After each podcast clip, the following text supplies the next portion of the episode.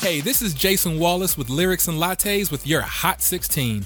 Today's message is about letting go, brought to you by one of my favorite philosophers, the Queen, Miss Erykah Badu.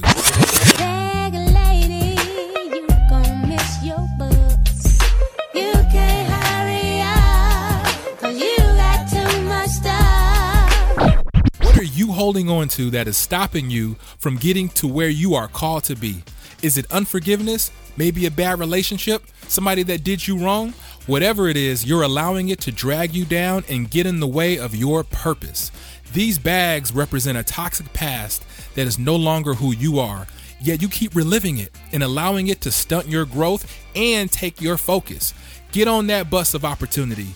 You cannot grab onto your next blessings with your hands full. The person, the pain, the regret, let it go and let you grow. Receive this and share it with a friend.